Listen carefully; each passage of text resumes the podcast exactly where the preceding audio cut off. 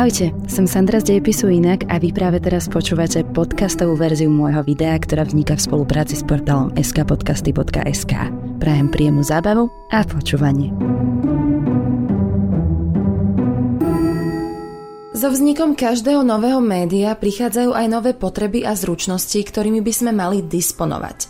V súčasnosti sa často skloňujú pojmy ako kritické myslenie, finančná, digitálna alebo aj mediálna gramotnosť. Niektoré z nich však nie sú úplne novými. Napríklad taká mediálna gramotnosť. Čo to vlastne znamená?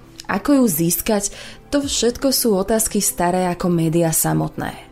V priebehu rokov sa u ľudí opakovali rovnaké obavy z toho, či média nemôžu ohroziť bezpečnosť a celkovú pohodu v spoločnosti. No a v dnešnom videu sa nesústredíme na to, ako si zlepšiť vlastnú mediálnu gramotnosť. Na to vám odporúčam videokurzy mediálnej výchovy od Zmudry. My si dnes ukážeme, ako sa mediálna gramotnosť u ľudí prispôsobovala meniacim sa časom a spolieham sa na to, že vďaka pochopeniu historického kontextu budete vedieť lepšie čeliť súčasným výzvam.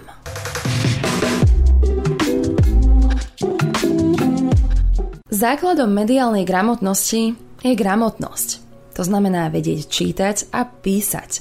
Kedysi dávno, keď ešte neexistovali sociálne siete, internet, noviny a dokonca neboli tak bežné ani knižnice a knihy, Informácie medzi bežnými ľuďmi sa zdieľali ústnym podaním. V staroveku, stredoveku, ale aj neskôr bolo pre väčšinu ľudí vzdelávanie buď nedostupné, alebo ak prebiehalo, tak iba veľmi neformálne. Väčšinou iba panovníci, urodzení, bohatí, po prípade mnísi a cirkev mali prístup k ručne písaným médiám, akými boli rukopisy a listiny. Štúdium, ale aj samotná výroba písaných textov bola časovo náročná a iba veľmi málo ľudí malo prostriedky na vzdelanie a gramotnosť. Veď vezmime si taký príklad. Niektorí z nás si ani dnes popri normálnom zamestnaní nenajdú čas alebo prostriedky na prečítanie dobrej knihy.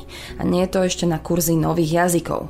Takže si asi viete predstaviť, akú prioritu malo v takom 13. storočí pre bežného človeka zháňanie takých serepetičiek, akými bol papier, atrament, brko a majster, ktorý ma to všetko naučí. Všetko sa však začalo postupne meniť, keď v roku 1452 vynašiel Johannes Gutenberg tlačiarenský stroj, zrazu sa tlačené médiá, knihy a letáky vyrábali oveľa jednoduchšie a navyše sa dali šialene rýchlo zdieľať. No a stále viac ľudí malo záujem stať sa gramotnými. Prirodzene s tým začali mať problémy tí, ktorí boli pri moci, pretože oni chceli byť strážcami informácií. Viete, oveľa ľahšie sa presviečajú a ovládajú ľudia, ktorí informácie nevedia prečítať a pochopiť. No a rovnaký problém mala aj cirkev. Pred vynálezom kníh tlače Bibliu nemohla čítať široká verejnosť a ak by aj chcela, tak bola v latinčine, čo bol jazyk, ktorý neovládal len tak niekto. Preto sa pri výklade masy vždy spoliehali na to, čo tvrdí duchovenstvo. V roku 1517 však s ostrou kritikou vystúpil nemecký teológ Martin Luther a začal otvorene hlásať, že církev nemá mať ako jediná moc interpretovať písmo. Dokonca sa rozhodol Bibliu preložiť do Nemčiny a sprístupniť ju tak bežným ľuďom.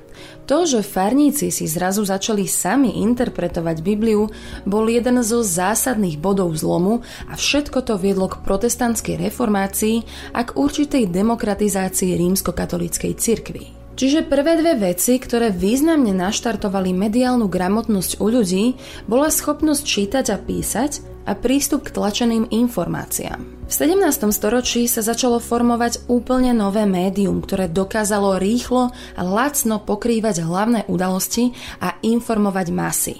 Prvé noviny. Amerike dokonca začali vychádzať v zaujímavom formáte. Noviny Public Occurrences mali poslednú stranu prázdnu, pretože bola určená komentárom čitateľov, ktorí ich následne vždy posúvali ďalej. Mnohým ľuďom sa to páčilo a niektorým to začalo prekážať. Niekoľko pamfletistov, takto sa komentátori a autori novín začali nazývať, otvorene písalo aj o boji za nezávislosť. A tak v koloniálnej Amerike začal byť boj za nezávislú tlač primárne prepojený s bojom proti britskej nadvláde. Po vojne za nezávislosť začala aj nová vydavateľská éra. Noviny začali byť demokratizačnou silou, pretože sa v nich často písalo o politických problémoch. A tak ako dnes rastie počet zaujímavých Instagramových profilov a blogerov, tak v 19. storočí rastol počet novín. Tejto ére sa začalo hovoriť Penny Press era – Vďaka novým párnym tlačiarenským strojom sa mohli tlačiť vo veľkom a v Spojených štátoch amerických stali jednu penny a boli neuveriteľne populárne. Začali sa rozširovať medzi strednými a nižšími vrstvami. Vedomosti sú moc. Vďaka pár drobným vo vrecku si skoro každý človek dokázal ukojiť svoju zvedavosť a zrazu oplýval informáciami a mohol sa tak cítiť ako kráľ sveta. Noviny však veľmi rýchlo prestali byť iba o vzdelávaní a informovaní más. Vďaka množstvu reklám začali produkovať obrovský zisk. Uverejňovali sa v nich obrázky, ktoré mali pritiahnuť záujem verejnosti. Niektoré noviny začali strojnásobovať svoj obsah. Stránky zaplňali krížovkami, kriminálnymi príbehmi a pútavými titulkami. Doslova, čím viac sa vydavatelia spoliehali na príjmy z reklamy, tým viac senzačných noviniek sa stalo. No a tento trend vyvrcholil na konci 19. storočia do nového fenoménu s názvom žltá žurnalistika. Zámerne vyhľadávali škandalozne informácie a ak sa žiadne neudiali, bolo potrebné ich vymyslieť. Novinári dali prednosť senzáciám pred profesionalitou a etikou. Meno tomuto fenoménu prepožičal konflikt medzi dvoma pánmi. Josephom Pulitzerom, vlastníkom novín New York World, a Williamom Randolphom Hurstom, vlastníkom New York Journal. Obaja chceli, aby ich noviny boli v čo najväčšom počte rúk a prilákali čo najviac inzerentov. Používali zavadzajúce titulky, prehnané príbehy a často uskutočňovali fingované rozhovory. Bojovali dokonca aj o to, kto z nich bude tlačiť populárny komiks s názvom The Yellow Kid. Mimochodom z názvu tohto komiksu sa potom odvodilo slovné spojenie žltá žurnalistika. V roku 1898 bola Kuba, ktorú kolonizovalo Španielsko, uprostred revolúcie. V blízkosti nej sa nachádzala aj americká loď Maine. No a zrazu, uprostred jednej noci, Maine explodovala. Potopila sa a na jej palube zomrelo 260 mužov. Príčina jej potopenia dodnes nie je 100% objasnená a teda v roku 1898, o dva dní potom, už vôbec nikto nemohol vedieť, čo presne sa tam stalo.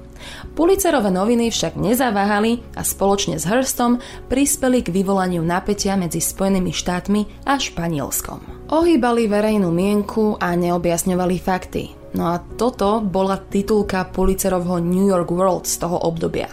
Nemali fotografiu a tak robili všetko preto, aby zdramatizovali udalosť sami. Výbuch, tela rozhádzané naokolo, plamene siahajúce 10 metrov do vzduchu, texty pod obrázkom plné tragických príbehov z miesta údajného zločinu a samozrejme všetko bez overených informácií.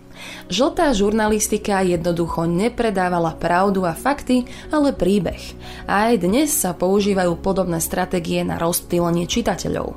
Častejšie však v bulvári a v dezinformačných weboch a nie pri serióznych médiách.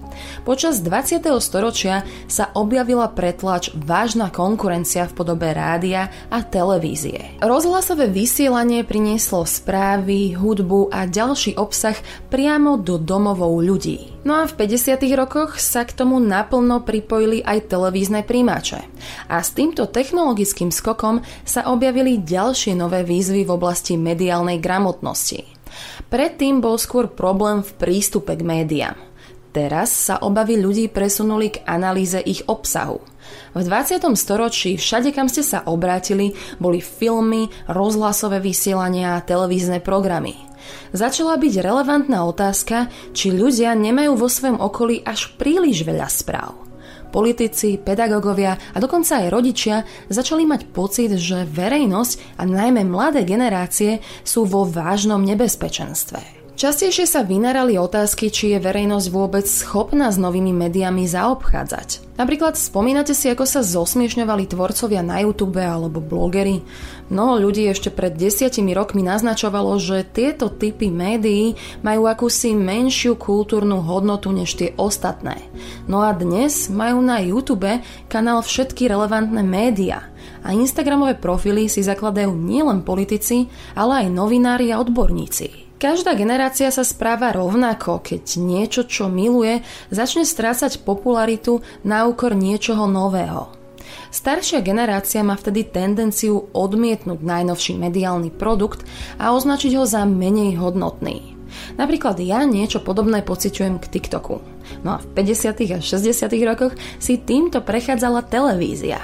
Akademici boli presvedčení, že keď začnete pravidelne čumieť do bedne, tak vám zhnie mozog. Áno, pravda, že médiá môžu mať aj negatívny dopad a značný vplyv na náš názor. Skvelým príkladom je propaganda alebo rôzne podprahové správy alebo hoaxy a dezinformácie.